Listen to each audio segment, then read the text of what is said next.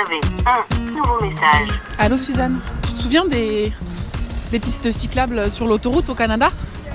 Bah moi je pensais que ça existait que en Amérique ça, tu vois, genre euh, l'Amérique. Bam. Eh ben non, ça existe aussi en France.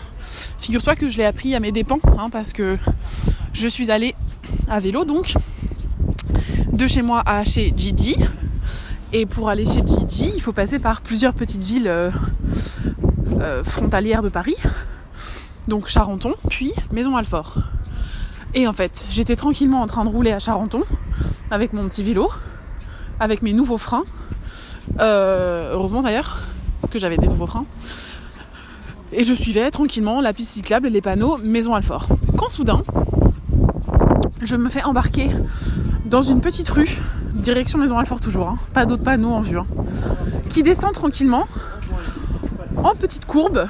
Et plus ça descend, plus ça est une rue qui est large. Au début, il y avait des petites dos quand même. Après, ça devient large. Et puis surtout, ça commence à ressembler beaucoup à un échangeur d'autoroute. Et bingo, euh, double voie qui se sépare. À gauche, euh, autoroute A86. À droite, retour sur la D6 pour aller à Maison Alfort. Donc là, je serre des fesses, ce qui est pas très pratique sur un vélo.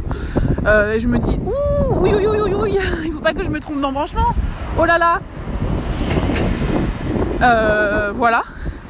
Vraiment, je me suis dit pendant toute la durée de la descente, euh, ne va pas à gauche, ne va pas à gauche, ne va pas à gauche. Si tu vas à gauche, tu vas sur l'autoroute. Si tu vas sur l'autoroute, tu meurs. Remember le Canada, au secours, au secours.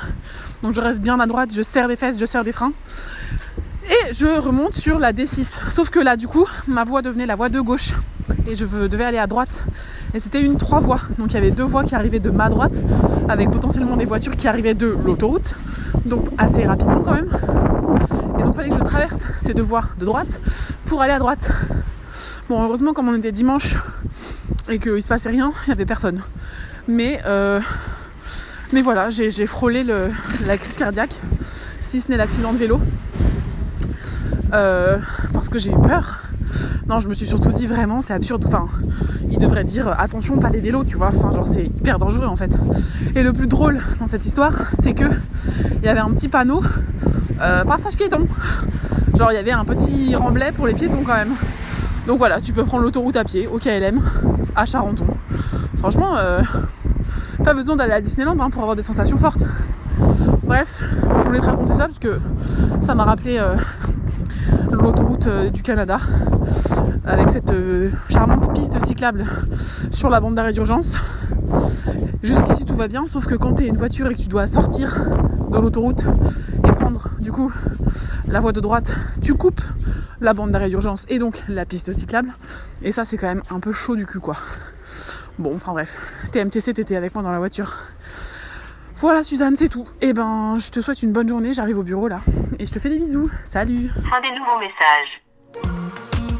Appel manqué. Un podcast des productions Gros comme ma tête, écrit et réalisé par Mao et Suzanne.